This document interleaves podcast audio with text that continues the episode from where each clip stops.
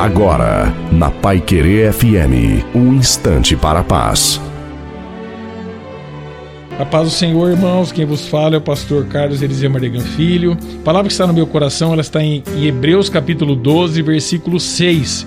Porque o Senhor corrige o que ama e açoita a qualquer que recebe por filho. Eu venho perguntar, e aí, tá doendo? Se tá doendo, levanta a mão agora para cima, dá glória a Deus, irmão, dá aleluia. Porque duro se você tiver não sendo açoitado pelo Senhor, porque o Senhor você já perdeu a presença faz muito tempo. Tem muitas pessoas que tá como Sansão, virou palhaço na mão de, dos filisteus. Tem muitas pessoas que virou palhaço, fantoche na mão de Satanás, porque perdeu a presença. O Senhor açoita o filho que ele ama. Irmão, nós não, nós não nascemos, não aprendemos, nascemos já sabendo nós aprendemos todos os dias. Então, todos os dias, e a Bíblia é um manual de instrução. Sabe para quê? Para que ele todo crê não pereça. Para salvação. Então, irmãos, a Bíblia é um manual de instrução para quê? Para você ir para o céu, irmão.